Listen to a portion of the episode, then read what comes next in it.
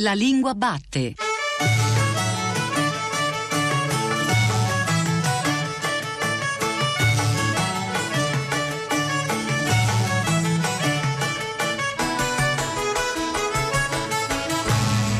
Buongiorno alle ascoltatrici e agli ascoltatori che ci stanno seguendo ora su Radio 3. Io sono Giordano Meacci e questa è La Lingua Batte, la trasmissione che ogni domenica va alla scoperta della lingua italiana. Oggi, un po' sfasati rispetto alle date precise, festeggiamo i 500 anni dalla scomparsa di Leonardo da Vinci. Sfasatura tecnica condizionata dai giorni. Proveremo però a essere curiosi e appassionati, che poi sono due aggettivi che possono da soli creare un ritratto del genio toscano. Nel raccontare l'uomo senza lettere che ha dipinto la Gioconda per Duchamp, pensato al paracadute e inventato la bicicletta per Paco Ignazio Taibo II.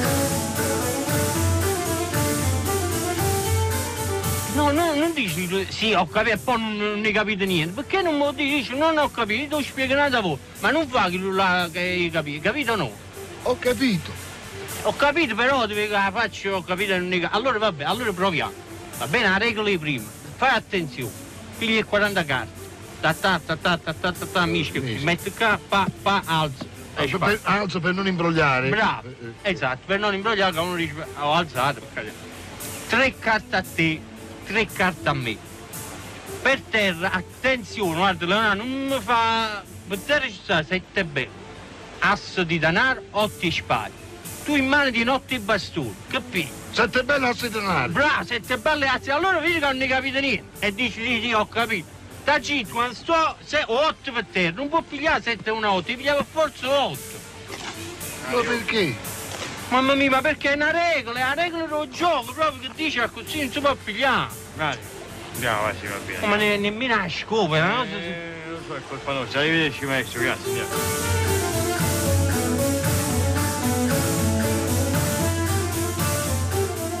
per parlare di Leonardo da Vinci, della padronanza delle lingue specialistiche cinquecentesche. Oggi qui con noi Marco Biffi. Buongiorno Biffi. Buongiorno a voi. Marco Biffi insegna linguistica italiana all'Università degli Studi di Firenze. Ha pubblicato tra l'altro Le parole nella rete nel 2016, Viaggio nei tempi della lingua italiana per Cesati nel 2017. Con Paola Manni ha curato la pubblicazione del glossario leonardiano Nomenclatura delle macchine nei codici di Madrid e Atlantico. Sempre nel 2017 ha tenuto una lettura vinciana su ingegneria linguistica tra Francesco Di Giorgio e Leonardo. Biffi, eh, negli ultimi anni c'è stato un tentativo sistematico di individuare la lingua di Leonardo. Prima lei stesso scrive solo pochi interventi isolati, eh, tra i quali spiccano quelli di Gianfranco Folena e Maria Luisa Altieri Biaggi. Lei, in un suo saggio, ha parlato di Leonardo scrittore scomodo. Ecco, in che senso scomodo, Biffi? Beh, allora, innanzitutto mh, mm, mi piace molto che abbiate iniziato con questo diciamo, richiamo a Non ci resta che piangere in cui ci viene presentato un Leonardo che poi alla fine sembra neanche particolarmente geniale come tutti dicono, che però poi alla fine si riscatta. Perché uno dei problemi nei confronti di Leonardo è stato proprio questo, cioè è sempre stato visto nella dimensione del genio, per cui tutto quello che faceva, che aveva scritto, che ci ha lasciato doveva essere per forza un'invenzione o doveva avere un risvolto di genialità. Per dire, ha lasciato degli appunti per imparare la grammatica Latina e la prima interpretazione è stata che stava scrivendo la prima grammatica dell'italiano e spesso però si finisce per dimenticare invece dove è davvero stato geniale, per esempio sul, sul, sul lessico in certi punti della sua produzione è stato anche geniale. Infatti lei Biffi si è occupato di studiare la lingua tecnica di Leonardo mettendo in luce le differenze anche di quelle che erano le arti liberali e le arti meccaniche di cui eh, Leonardo era il un portavoce fiero, no? anche quando si dichiarava uh, uomo senza lettere, ma insomma aveva un valore particolare quell'affermazione. Certo, certo. No, quello è un altro, cioè è un punto, è un motivo per cui molti si sono tenuti a distanza, perché eh, Leonardo appartiene appunto a questo ceto particolare di grande cultura volgare, ma non letterato appunto, quindi come si definisce lui senza lettere, che però era un uno strato culturale molto importante nella Toscana, Firenze, ma in generale nella Toscana del 400 soprattutto. Cioè personaggi che si erano formati per esempio nelle botteghe o nei cantieri, ma che avevano una formazione alta, cioè però aveva una formazione alta in volgare, mentre si sa, insomma, a quel tempo le arti più le erano le arti liberali che si insegnavano, quelle del trivio e del quadrivio, che si insegnavano poi nelle università, eccetera, ed erano in latino, parlavano latino. Invece Leonardo rivendica con forza la, la necessità di usare la sua lingua che ritiene la lingua materna, cioè il fiorentino quattrocentesco, che ritiene all'altezza per descrivere qualunque cosa, lo dice proprio chiaramente. E gli storici della lingua se ne sono fatti carico in seguito a quella che io definirei una rivoluzione copernicana della storia della lingua, a cui si è assistito alla fine degli anni 80, inizio anni 90, in cui si è cominciato a studiare la lingua da tutte le prospettive. Quindi è entrato nella lente di ingrandimento degli storici della lingua anche la lingua, la lingua tecnica, le lingue speciali, eh, verificare la loro formazione. E questo per esempio ha permesso di anticipare anche alcune in quelle ritenute innovazioni, fino diciamo, a Migliorini con la storia della lingua nel 1960 si diceva che Galileo insomma, sostanzialmente aveva cominciato un processo di riflessione su una lingua scientifica usando delle strategie come prendere le parole comuni e attribuirgli un valore tecnico scientifico per via metaforica. Eh, questo processo in realtà si è potuto verificare che era un processo attivo molto prima. Leonardo stesso lo fa e lo fa quel serbatoio, diciamo, quelli che usano quel serbatoio linguistico a cui lui fa riferimento, che è quello appunto delle botteghe, dei cantieri degli ingegnari. Gli ingegnari, infatti lei sì. ha parlato di ingegneria linguistica, Biffi, e ha scritto anche che il tipico testo leonardiano è parcellizzato, non serialmente espositivo, ma c'è una cosa che mi affascina molto perché a proposito degli autografi leonardiani, appunto, se lo spazio della pagina non basta, Leonardo infittisce le sue note aggiungendo finestre, lei usa proprio questo termine, uh-huh. di testo su parti della pagina rimaste libere nelle più svariate direzioni con l'aggiunta di disegni. Quindi questa idea di Leonardo che apre finestre comunque fa parte di quel mito di cui lei parlava prima. Sì, perché in effetti, per esempio, questo è un dato piuttosto moderno di Leonardo su cui non si è insistito abbastanza, nel senso che è ovvio che ci si era accorti no? che il testo leonardiano parte prima di tutto dal disegno, quasi sempre, e il disegno diventa poi la mappa su cui si approfondiscono eventuali punti, concetti, si aggiungano delle riflessioni, con appunto un sistema di rimandi per cui ci sono accanto al disegno delle etichette che esplicitano i nomi di oggetti particolari e poi però si estende magari ad altre riflessioni, proprio eh, diventa un ipertesto diventa un ipertesto in cui poi appunto all'informazione primaria si possono aggiungere degli approfondimenti che vanno in varie direzioni, a volte anche inaspettate rispetto a ciò che si proponeva nel momento in cui eh, traccia il disegno. E per rendere completo questo e inserirlo in uno spazio che li potesse contenere tutti, visto che non aveva mezzi informatici, ricorreva a questa strategia di inserire queste note un po' dappertutto, anche scritte in orizzontale, in verticale, eh, in modo da non travalicare mai il confine della pagina. Tra l'altro questo è un fatto importante, ora si è sempre parlato del fatto che questa produzione di Leonardo, che Leonardo ci ha lasciato, questo enorme corpus di testi, fosse un grande libro, questa definizione di Carlo Vecce, no? però è quasi come se ognuna di queste pagine fosse invece un'ipote testo, cioè è un tassellino che sta dentro questo grande libro della natura e che spesso trova un contatto con gli altri proprio con delle etichette che Leonardo mette, eh, appunto nel caso della meccanica, ruota, leva, eccetera, che sono ora mm, così insomma va presa con le molle questa cosa sto dicendo, ma sono quasi degli hashtag e, e, quindi è come quasi se fosse un immenso Twitter con tutto il dovuto rispetto e tutte le dovute distanze. Beh, a proposito di queste note, di questa somma di vocaboli, io cito un'espressione usata da Altieri Biaggi proprio nel suo saggio. Parla Altieri Biaggi di fame di vocaboli, non tanto sì. dell'individuo, lei precisa, quanto dell'istituto linguistico. Certo, ma sicuramente eh, questo aspetto c'è. Sono delle liste in cui proprio si capisce che Leonardo sta tentando di potenziare il suo lessico attingendo a quelle fonti che gli sono più lontane come formazione e come cultura, e cioè i testi latini. Lo sappiamo, Leonardo conosce Vitruvio direttamente o indirettamente lo conosce, conosce Alberti direttamente o indirettamente lo conosce perché eh, ci sono dei passi specifici in cui Leonardo dimostra chiaramente di conoscere quello che diceva Vitruvio e quello che diceva Alberti.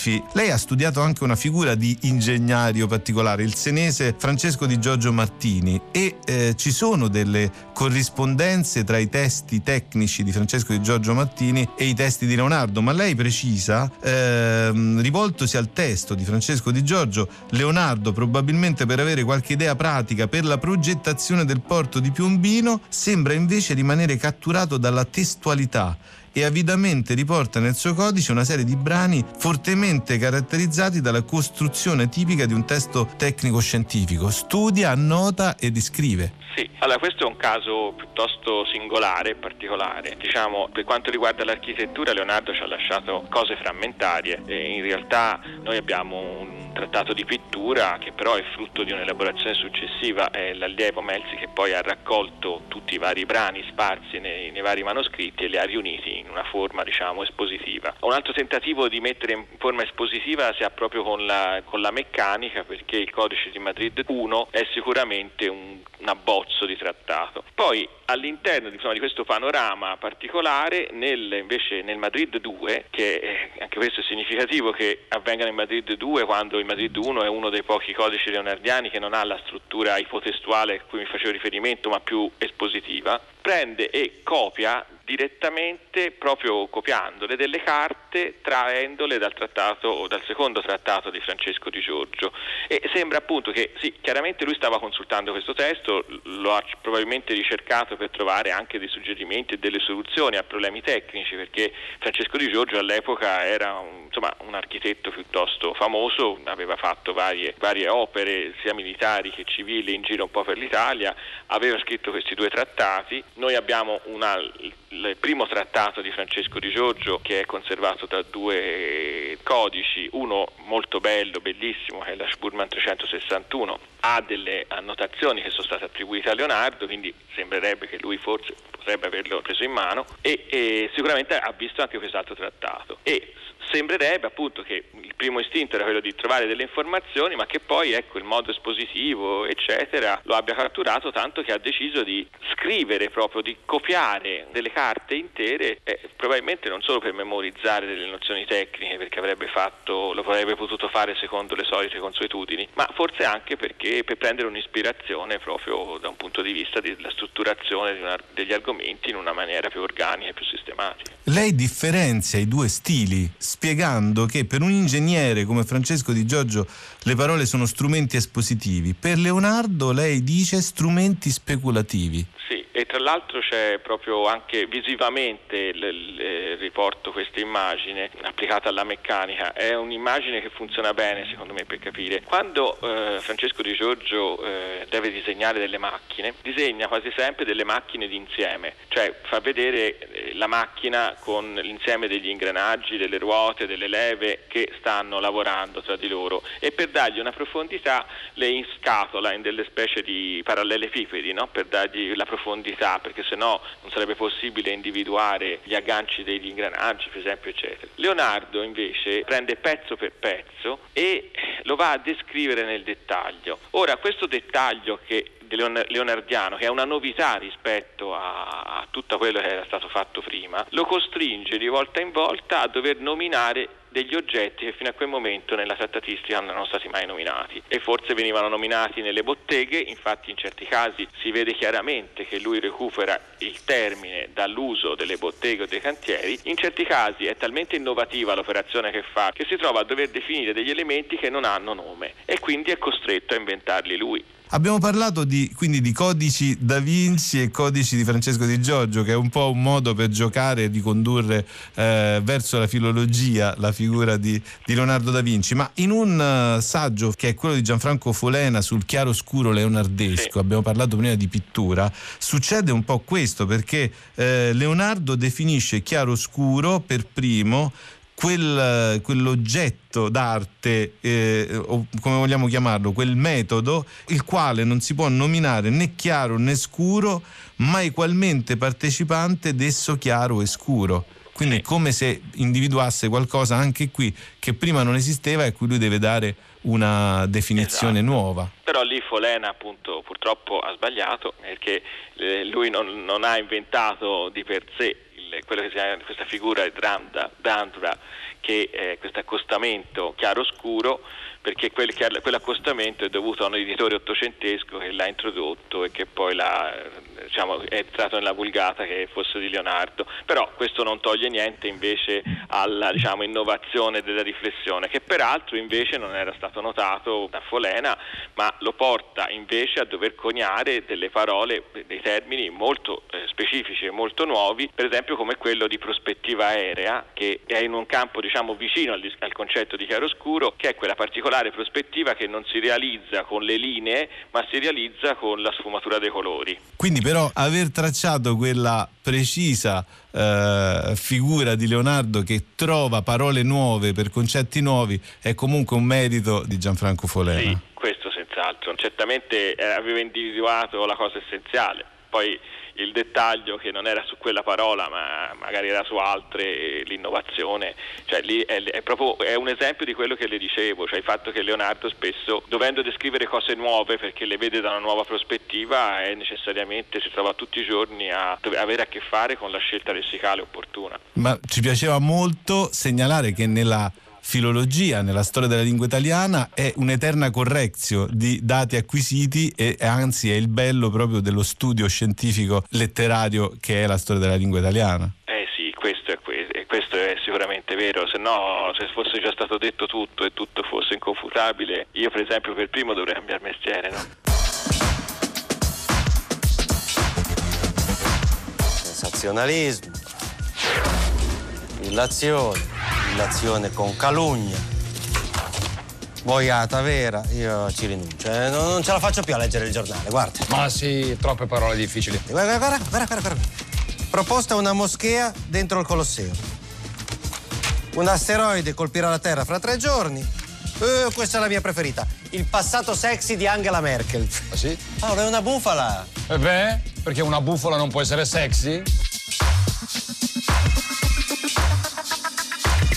E da Leonardo al dilemma di una traccia singolare declinata al plurale o di un pensiero plurale costretto al singolare. Chissà, dubbiosi come è giusto che sia in ogni pensiero scientifico, lasciamo che sia Silverio Novelli a rispondere al nostro ascoltatore Claudio nella nostra Accademia d'Arte Grammatica.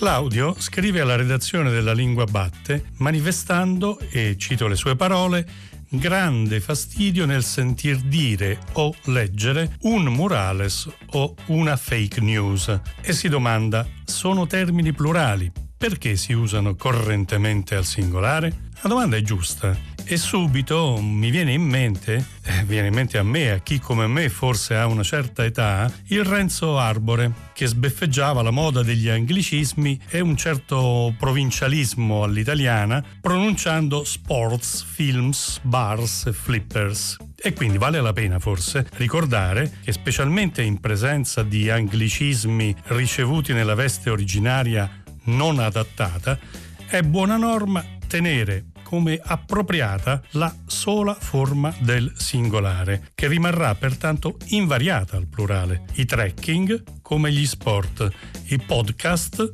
come i film. Rammentato ciò, il caso di Murales, un ispanismo e di fake news in inglese è differente proprio all'origine perché la parola e il lessema composto entrano in italiano mm, già come dire belle pronti in forma di plurale e bisogna sapere che la coscienza o precoscienza linguistica collettiva tende a considerare invariabili le parole straniere entrate al plurale in italiano. A ciò dobbiamo aggiungere però una cosa, che per fake news non potrebbe essere altrimenti, dato che, che il sostantivo news in inglese non è numerabile e non può essere preceduto da un articolo indeterminativo. In inglese si dice This is terrible news o fake news che dir si voglia, perché news è singolare e significa notizia nuova, recente. Per spiegare l'uso frequente di un murales, il murales, Vale il discorso già fatto sulla tendenza a considerare invariabili le parole straniere che entrano in italiano al plurale. E per lo stesso motivo diciamo infatti il silos, un altro ispanismo, arrivatoci nella forma plurale. anziché il silo e spesso diciamo anche il vigilantes invece di il vigilante. Ma va detta una cosa, che un conto è l'inglese e un conto è lo spagnolo per noi italiani. Infatti, nel caso degli ispanismi, la dire, sorellanza genetica di parte del lessico e della morfologia tra italiano e spagnolo determina può determinare degli usi squilibrati. Pensate che mentre diciamo due espadrillas, ma all'italiana una espadriglia, diciamo una paella, ma al plurale completamente all'italiana due paeglie. E invece di adoperare il preferibile un murale, il murale all'ispanica, oppure un mural, spesso ci accontentiamo in automatico di mantenere invariata la forma plurale e diciamo un murales. Lima dunde, lima wesu, dei dellu se, mel ni se tu, lima dunde. Lui dice, diciamo che sempre eh, quello che hai fatto oggi, domani arriverà più peggio di questo, capito? Cioè sarà sempre peggio, parliamoci chiari. Sì. Andrà sempre peggio. Andare sempre peggio. A che te la là, clutta pai, te nasce tutti loro. خلي العديان يقولوا حتى يهضروا ويملوا حتى يهضروا ويملوا حتى يهضروا ويملوا Che la là, che la là, mo va dicendo e per parlare di genio rinascimentale nel giusto modo, con tutto quello che c'è anche di metaforico in un'espressione del genere, oggi per vizio di forma, noi qui alla Lingua Batte abbiamo pensato di mettere in scena il genio e due testimoni di una forma piena di rinascimento artistico contemporaneo. Due persone in una sola parola, Rezza Mastrella. Buongiorno Antonio Rezza, buongiorno Flavia Mastrella. Buongiorno, buongiorno a voi. Buongiorno. Antonio Rezza e Flavia Mastrella sono gli autori tra l'altro di Pitecus, Io, Fratto X, Anelante, insieme hanno e stavo per dire creato una nuova forma di teatro, in realtà hanno creato una nuova forma d'arte che fa capo a loro e soltanto a loro. L'ultima volta che li abbiamo sentiti qui alla Lingua Batta ancora non avevano ricevuto il Leone d'Oro a Venezia, ancora non erano andate in onda le puntate della Tegola Il Caso quando la scena è servita, in questi giorni, oggi 26 maggio c'è eh, a Roma, al Cinema Aquila, il loro Milano via Padova, ci sarà ancora venerdì 31 maggio sempre all'Aquila a Roma e il 15 giugno la festa di Radio Onda Rossa. È un'inchiesta giornalistica, ma in realtà voi avete fatto questo film, eh, l'avete girato tra il 21 e il 22 maggio 2011 e invece sembra presente come tutte le opere d'arte che ci indicano qualcosa. Beh sì, in questo ci ha aiutato il peggioramento della situazione che ci circonda, insomma, noi proviamo molto piacere dal peggiorare di ciò che ci è intorno, perché quello che facciamo prima diventa sempre più contemporaneo, succede anche con le nostre opere teatrali, portiamo in scena tutto il repertorio e non c'è mai opera che non sia contemporanea oggi. Perché? Perché i tempi peggiorano e noi diciamo che siamo dei previsori del peggioramento, non volendo portare sicuramente sfortuna né agli altri né a noi stessi. Mastrella, quello che mi affascina del film, tra le altre cose, è anche che nelle immagini che avete girato è come se non fosse la telecamera, la cinepresa che cerca le persone, ma le persone sembrano convogliare verso quella scenografia che create voi mentre Antonio Rezza passa. Eh, eh, sì, grosso modo è una danza quella che facciamo intorno all'evento, è tutto volto a fare appunto, a, a creare una spontaneità, più che altro è quasi un happening dentro la strada. Eh, sono azioni dove, dove, c'è una meccanica e, e, poi una grossa spontaneità. Rezza, c'è un momento, e questo ha a che fare proprio con la vostra creazione dell'arte mentre accade, però con estrema consapevolezza, quando una signora dice di essere al 100% diabetica, lei Rezza dice, lei non mi può dire che con un piede del genere il problema siano gli stranieri, mi sembra più grave questo. Lei lancia un paradosso in sostanza, ma nessuno intorno coglie qual è la reale mancanza di logica. Questo è che fa effetto vedendo il film. Beh, forse lì non si coglieva perché il dramma in tempo reale è un'altra cosa rispetto a cercare di capire quello che succede quando il film eh, viene fatto. Quando viene proiettato sì, questo paradosso esce molto più fuori perché queste riprese sono molto faticose nel momento in cui le fai, c'è una apparente disumanità da parte mia, da parte nostra, invece siamo molto attratti dall'energia, dall'energia che si sviluppa dal contatto, avendo contatto con queste persone e quindi non si riesce a comprendere il paradosso lì mentre il paradosso nasce. Mastrella, voi all'interno del film avete messo anche una sorta di personaggio che è parte integrante della storia, cioè questo sottofondo spesso di voci diverse dall'italiano che cantano o parlano spesso leggermente sfasate rispetto alla galoppata di Antonio Rezza e avete anche un interprete multilingua, Dil Bahir, che ha partecipato a Milano via Padova. Però ecco, questa idea di mettere il suono esterno come una voce che arriva all'interno del film eh, lo rende personaggio. Noi abbiamo fatto cantare gli intervistati, quasi tutti, e di alcuni perché attraverso il canto eh, si rappresenta molto bene la cultura. Loro sono- hanno avuto una possibilità di raccontare del loro paese con semplicità attraverso il canto e abbiamo messo il canto poi a accompagnare tutta l'avventura perché col canto si scioglie il cuore delle persone. Eh, anche gli italiani hanno interagito cantando e cantando hanno fatto amicizia i nostri accompagnatori con gli intervistati che due minuti prima erano razzisti. Ecco Rezza, c'è uno degli intervistati italiano che prima parla in un Gramlot che non si comprende da subito e poi canterà in italiano che là là, con eh, spiccato accento dialettale, ma insomma canta che là là.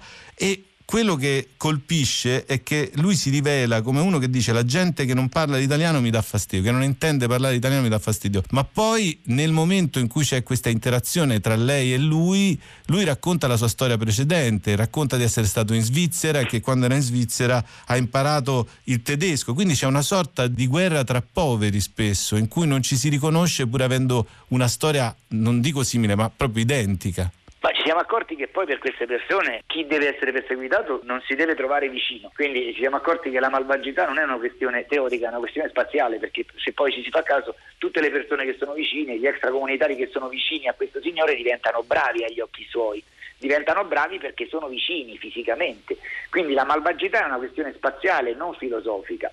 E poi ci siamo accorti anche che è inutile cercare di risolvere questo problema dell'intolleranza tra popoli, di quello che viene definito razzismo, perché i vivi, e noi siamo vivi, hanno spesso questa assurda pretesa di voler risolvere problemi che tutti i morti del passato non sono riusciti a risolvere. L'intolleranza fa parte della nostra genetica e rimarrà sempre tale.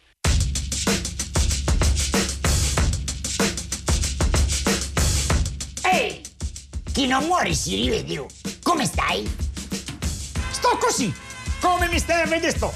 Se mi dici che mi trovi bene, già mi stai a dire una cazzata in partenza, perché è impossibile, è inverosimile. Ti trovo in grande forma. C'ho una salute di ferro, però non c'ho una lira. Prova a donare qualche organo, ti danno un sacco di soldi. Ci avevo pensato, volevo donare la milza. Tanto a che ti serve? Ti fa pure male. E secondo te uno che sta tanto bene senza milza si prende la milza tua per poter dire mi fa male a milza? Mastrella, vi abbiamo lasciati, si è detto, prima del Leone di Venezia. Dopo avete scritto, diretto e galoppato una serie per, dai tre in cui portavate il vostro teatro, la vostra arte direttamente nelle case. Sì, è molto galoppata la tegola in caso, è un'incursione teatrale e performativa dentro le case di persone che noi non conoscevamo assolutamente. Sì, infatti l'idea era proprio quella di portare eh, Rezza vostre pièce teatrali ridotte nel senso proprio dello spazio e del tempo, ma in realtà proprio quelle parti e di farle fare a, Adeguarle, sì. a persone che vi ospitavano.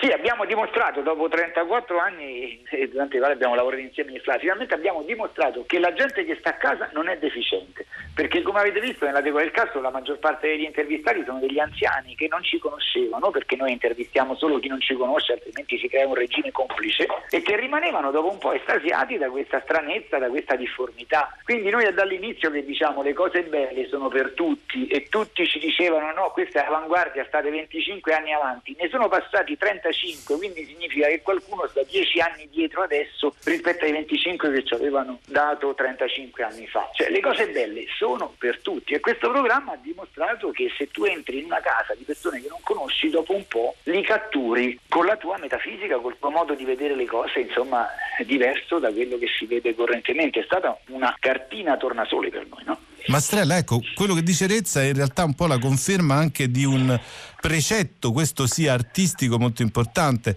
mai sottovalutare l'intelligenza del pubblico, anzi le vere ricerche espressive si fanno quando si parla a un pubblico che si ritiene alla pari con la ricerca che viene fatta. Certo, noi con eh, la regolarità abbiamo dimostrato che la gente ha, ha voglia di giocare, vuole uscire, vuole confrontarsi. Questa era una delle, delle cose più importanti da, da portare avanti, cioè questa voglia di vivere. Ma ecco Rezza, in questo momento voi, a proposito di portare il teatro nelle case, avete un problema casalingo, nel senso, in questo momento non avete un luogo preciso dove poter fare le prove del nuovo spettacolo. Siamo stati privati del luogo storico nostro, dopo aver dato un'immagine altisonante alla città in Italia, all'estero, dopo aver fatto un'attività sociale sul territorio. Noi consigliamo a tutti di non andare mai a Nettuno in vacanza, di non andare mai in questa città finché non verrà a noi restituito quello che è nostro, quella che è un appendice del nostro movimento, cioè la ex Divina Provvidenza, questo luogo per la cultura che adesso è ignobilmente stato reso inagibile. Non ci hanno immobilizzato, continuiamo a lavorare lo stesso, riusciamo lo stesso. Ecco, Stiamo questo... lavorando all'aperto, facciamo le prove all'aperto, provando all'aperto ci accorgiamo che l'energia del cielo succhia cioè, rende meno belle tutte le cose che al chiuso sembravano belle. Cioè, da ogni esperienza, se uno fosse zen, da ogni esperienza riuscirebbe a trarre il massimo profitto. Purtroppo noi eh, siamo zen quando lavoriamo e siamo occidentali tutto il resto della giornata e questo ci, ci mangerà. Ecco, proprio i paradossi che voi lanciate, quindi il fatto di chiamare a non frequentare una casa che è poi la propria casa, quel luogo dove vivete, è un po' anche questo uno dei giochi eh, e, e delle difficoltà di essere percepite. Mi viene da pensare alla referenzialità dei Monty Python da un certo punto di vista. Però ecco, c'è sempre questo modo, che è il modo Rezza Mastrella, quella creazione artistica di cui parlavamo, di segnalare la mancanza di logica muovendosi per paradossi poetici. Chiaramente a noi il paradosso entusiasma perché è qualcosa di non previsto, che, che, che, si autogenera, che non dipende da noi, che non può essere scritto prima, tutto ciò che sfugge al controllo. Noi siamo veramente convinti di valere molto di meno rispetto a quello che facciamo. Cioè, questa chiacchierata è bella, può essere anche sublime, ma è sempre meno rispetto all'opera fatta, perché poi eh, dell'arte restano le opere, non restano certo gli artisti o le persone che l'hanno fatta. Siamo carne che va verso il massacro, quindi dobbiamo lasciare quel che abbiamo fatto e questo fatto di scipparci l'opera alle mani attraverso l'imprevisto è una cosa che ci ha sempre attratto e lavoriamo forse con interesse, con entusiasmo proprio perché sappiamo tenderci dei tranelli, insomma, avere sfiducia di, della nostra realtà e quindi affidarci all'improvviso. Come diceva Munari, il caso se forzato diventa un alleato sistematico. Mastrella, così chiudiamo con tutte e due. Eh niente, mi sono dimenticata.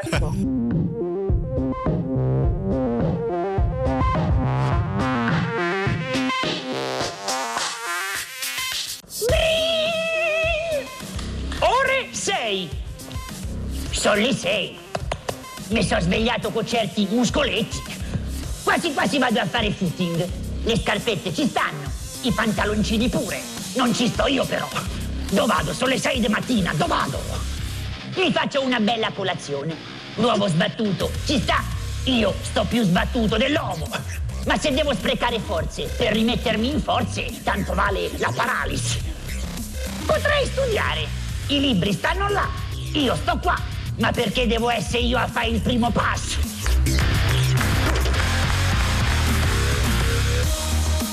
Paola Manni insegna linguistica italiana all'Università di Firenze, è autrice di numerosi studi dedicati alla Toscana medievale e ha pubblicato tra l'altro La lingua di Dante e La lingua di Boccaccio per il Mulino. Tra i suoi saggi su Leonardo ricordiamo Sulla terminologia delle macchine in Leonardo, tradizione, innovazione e sviluppi futuri e la lettura vinciana del 2008 dal titolo Percorsi nella lingua di Leonardo, grafie, forme, parole. Nel 2011 insieme a Marco Biffi ha curato per Oschi il glossario leonardiano l'ha intervistata per noi Cristina Faloci.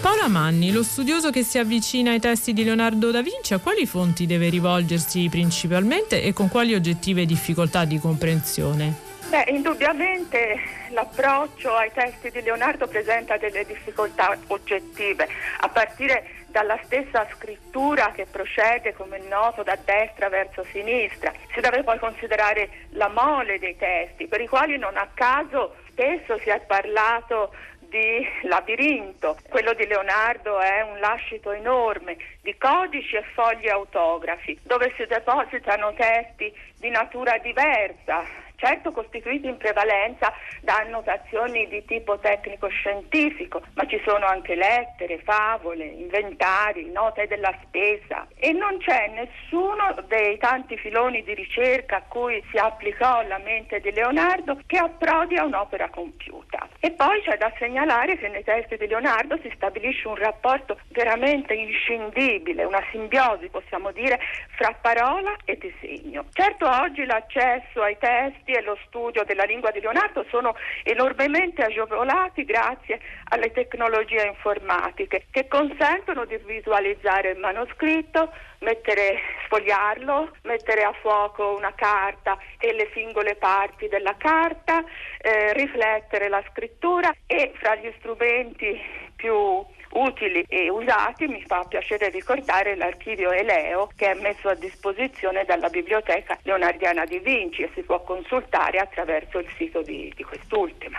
Un'opera magmatica, quindi Manni, e, ma che cosa possiamo dire appunto riguardo alla grafia di Leonardo e anche alle regole di trascrizione necessarie a rendere fruibile la sua lingua? Eh, questo è certamente un tema complesso e delicato, da sempre presente agli editori e ancora oggi dibattuto direi. Noi oggi abbiamo a disposizione molte edizioni e quelle più accreditate procedono su due binari. Da una parte offrono una trascrizione cosiddetta critica che eh, apporta delle modifiche, soprattutto a livello grafico, allo scopo di facilitare la lettura da parte di un pubblico vasto. E dall'altra parte offrono una trascrizione cosiddetta diplomatica, quanto più possibile fedele all'originale. Ecco, oggi si sente eh, l'esigenza soprattutto da parte degli storici della lingua, di riflettere ancora su questi criteri e di approntare diciamo, dei criteri di trascrizione di compromesso che predispongano i testi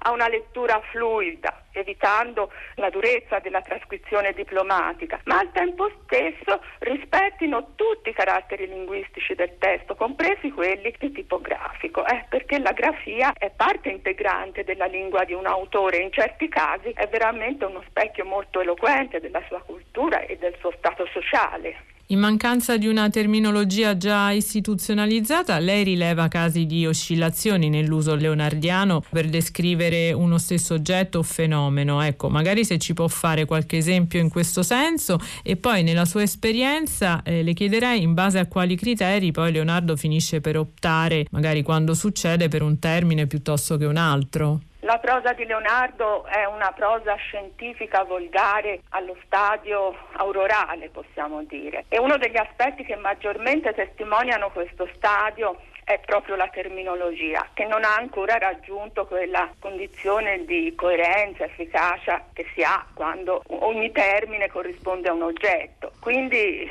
Leonardo presenta ereditandola dai suoi predecessori, una terminologia ancora in fieri, ricca di sinonimi, legati alle diverse aree geografiche, ai diversi ambienti operativi. Ci sono comunque delle differenze fra un settore e un altro, ad esempio la meccanica che è scienza legata alla pratica delle botteghe, dei cantieri, presenta una situazione più incoerente e frammentaria rispetto ad esempio all'anatomia che aveva già una tradizione di livello universitario. Come si comporta Leonardo? Leonardo sa che è molto importante la terminologia e quindi è attentissimo a questo aspetto e di fronte ai sinonimi messi a disposizione dall'uso contemporaneo tende a proporli al lettore, a avvertire il lettore insomma della corrispondenza fra i diversi termini. Un esempio può essere dato, non so, quando eh, riferendosi a un recipiente a soffietto lo chiama l'otro o verbada o vogliamo dire mantace. Qui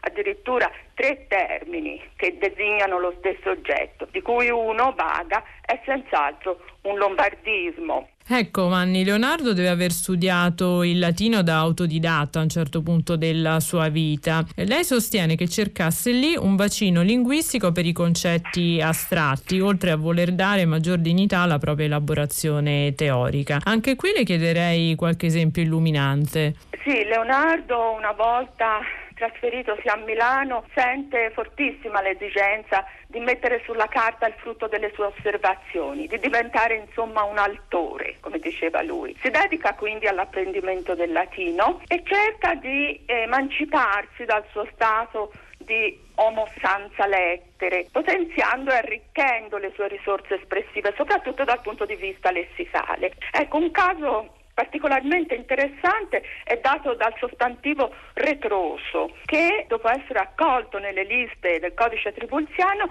diviene un termine cardine della trattatistica leonardiana perché viene usato centinaia di volte per indicare i movimenti vorticosi delle acque e dei venti che Leonardo sentiva fortemente connessi. Qui la fonte è con ogni probabilità l'Historia Naturalis di Plinio, uno dei libri posseduti da Leonardo, certo uno dei più letti.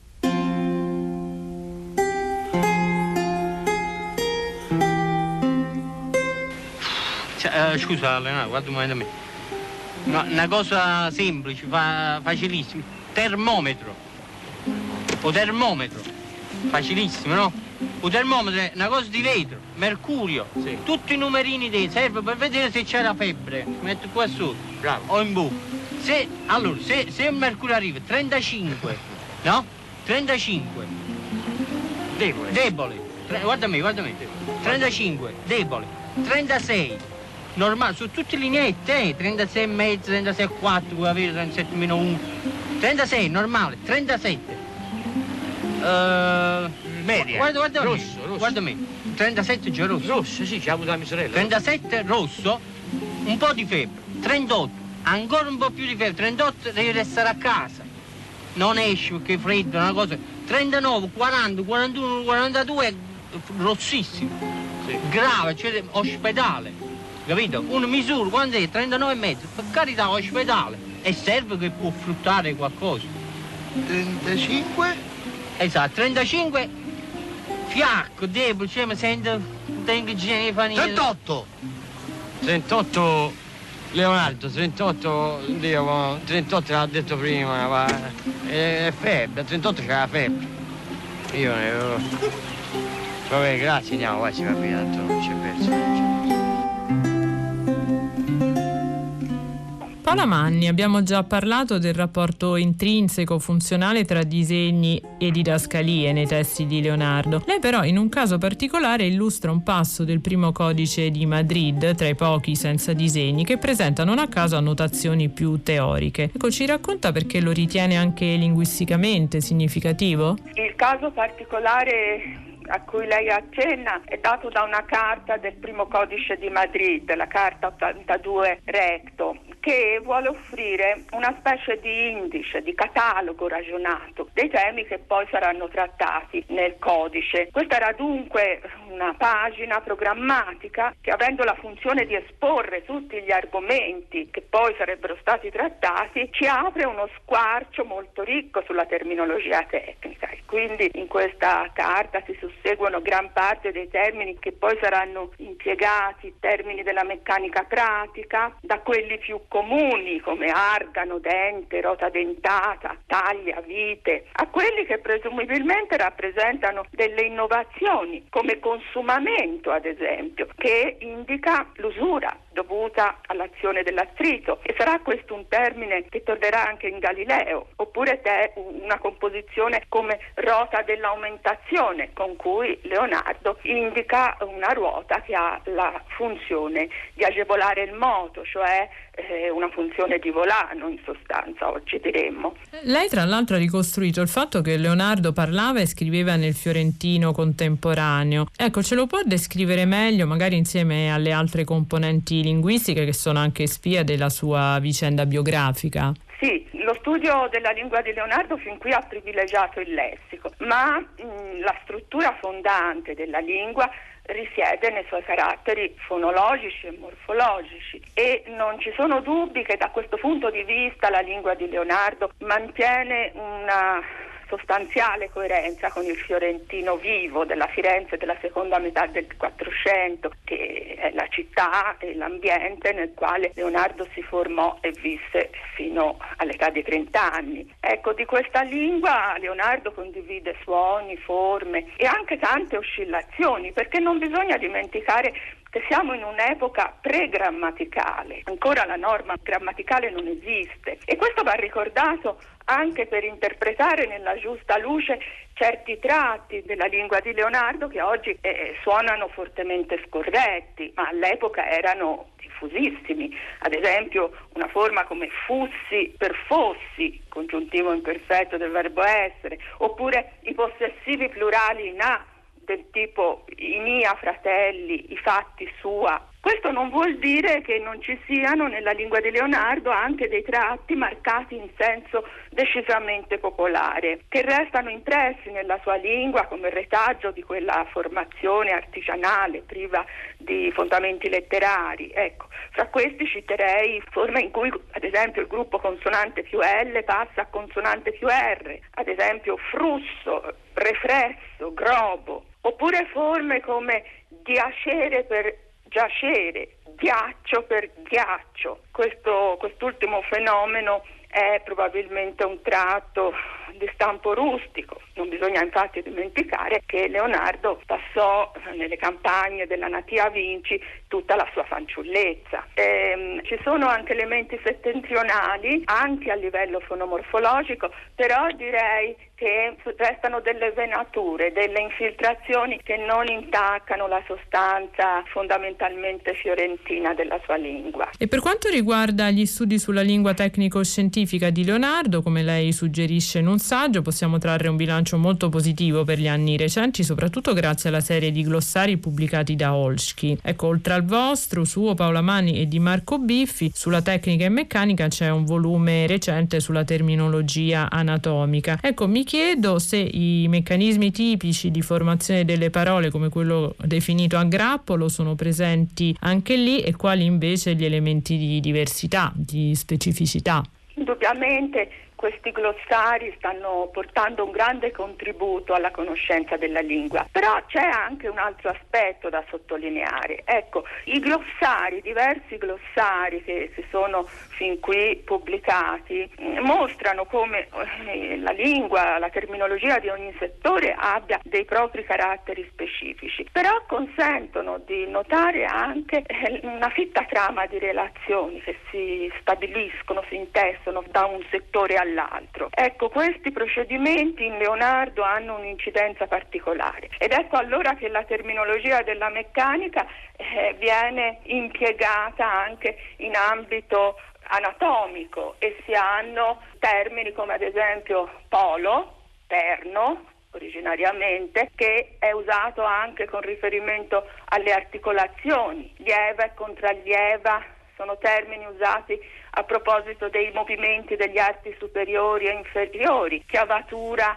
ricorre nel senso di giuntura della coscia, del piede e certamente anche gli aggettivi hanno un ruolo importante nello stabilire contatti da un settore all'altro. Aggettivi come materiale, reale, potenziale passano dalla meccanica all'ottica, ad esempio, con significati eh, analoghi, affini. E se poi guardiamo ora all'ultimo glossario, quello dell'anatomia, ecco troviamo e qui assai potenziata la serie delle composizioni aggettivali. Eh, attorno al termine base muscolo, ad esempio, ora cito direttamente dal glossario dell'anatomia allestito da Rosa Piro, attorno a muscolo si genera un grappolo di composti che comprendono muscolo dilatante, muscolo estrinsico, muscolo intrinsico, muscolo longitudinale, muscolo tirante,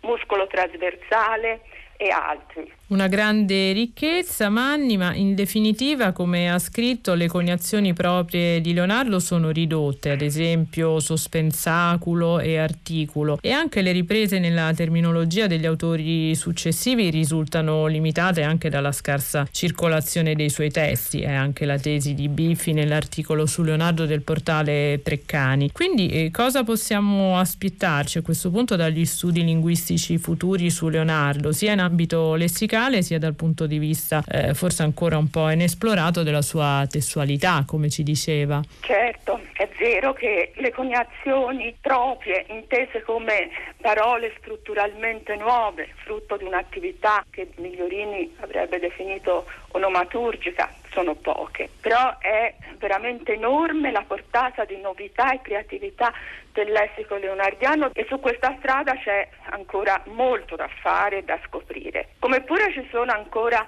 spazi di ricerca molto ampi per quanto riguarda l'analisi della lingua, le sue componenti più minute, suoni, forme e usi grafici. E poi resta aperto il grande tema, come lei diceva, della sintassi e della testualità. Come il lessico, la sintassi si potenzia, non perde mai il contatto con il parlato. È una sintassi che continuamente ci riporta all'oralità. Anzi, si può dire che nel complesso l'opera di Leonardo si offre al linguista come una riserva preziosa e ancora in gran parte inesplorata proprio per la documentazione di quei moduli sintattici e testuali che sono tipici del parlato. E certo questi sono fra i temi più stimolanti che si aprono alla ricerca futura.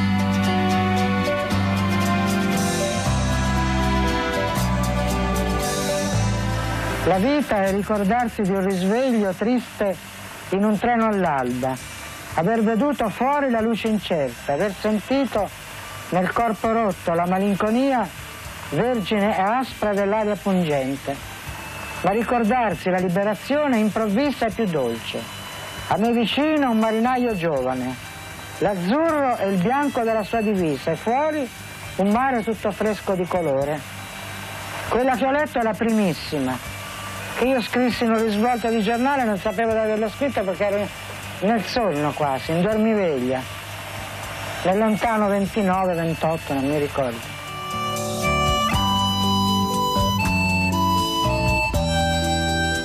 Nel 1925 si diploma in ragioneria. Negli anni della sua giovinezza per alcuni mesi lavora come commesso in una libreria di Milano e per qualche tempo fa l'allibratore.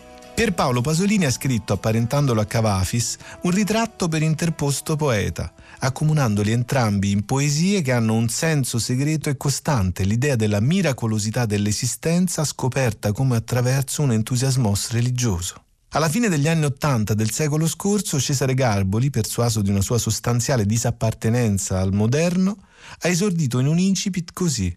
È uno dei più grandi poeti italiani del Novecento, non dico il più grande, solo perché non amo le graduatorie. Sandro Penna, nato a Perugia il 12 giugno del 1906 e morto a Roma il 21 giugno 1977. Poeta, scrittore, mercante d'arte, rappresentante originale e fieramente marginale di una poesia fondata sul frammento e sull'epigramma, una brevitas luminosa in grado di reinventare una tradizione, quella lirica italiana da Petrarca in poi, e di riscrivere al presente il retaggio classico collettivo. Per 23 anni è stato in Umbria, con qualche scorribanda romana in visita alla madre, fino all'approdo definitivo nella capitale nel cuore nero e insopportabile degli anni 30, relegando forse alcune delle suggestioni paesaggistiche dell'Umbria di nascita in alcuni luoghi notturni e segreti dei suoi endecasillabi. Da mi nasconda la notte e il dolce vento a non rivedrò il paese ove la sera cala alla lenta nebbia l'angelo del lavoro. Un sogno di bellezza che si incardina sulle strofe brevi come improvvisi abbagli malicchiani contro luce. Io vivere vorrei addormentato entro il dolce rumore della vita, un'immagine, una cadenza rinnovata che mentre s'appiglia a termini larghi e iperonimi il sognare, nel sonno incerto sogno ancora un poco, o il sogno di sparse finestre illuminate, le albe, i lumi e le luci, il sole, magari intarsiati in sinestesie evocative, com'è forte il rumore dell'alba, fatto di cose più che di persone. Prepara e illumina il cuore vero e la grazia del tema omoerotico, declinato attraverso l'evocazione costante del desiderio, festoso come una domenica vaga e bianca e come le domeniche, viene da dire, sempre pervaso da un costante, fuggevole senso di perdita.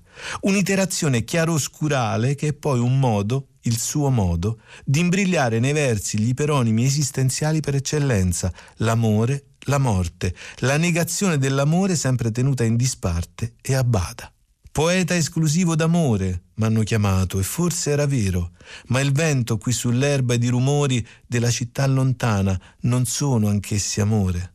A leggere alcuni frammenti leonardiani, un effetto di nubi sul lago maggiore o del modo del figurare una notte, certe suggestioni coloristiche, spettri di luce ricercati sulla carta per dare traccia e consistenza alle visioni, ecco che per somma chiaroscura, appunto, di percezioni, appaiono in filigrana le ombreggiature liriche liminarmente greche dei versi di penna.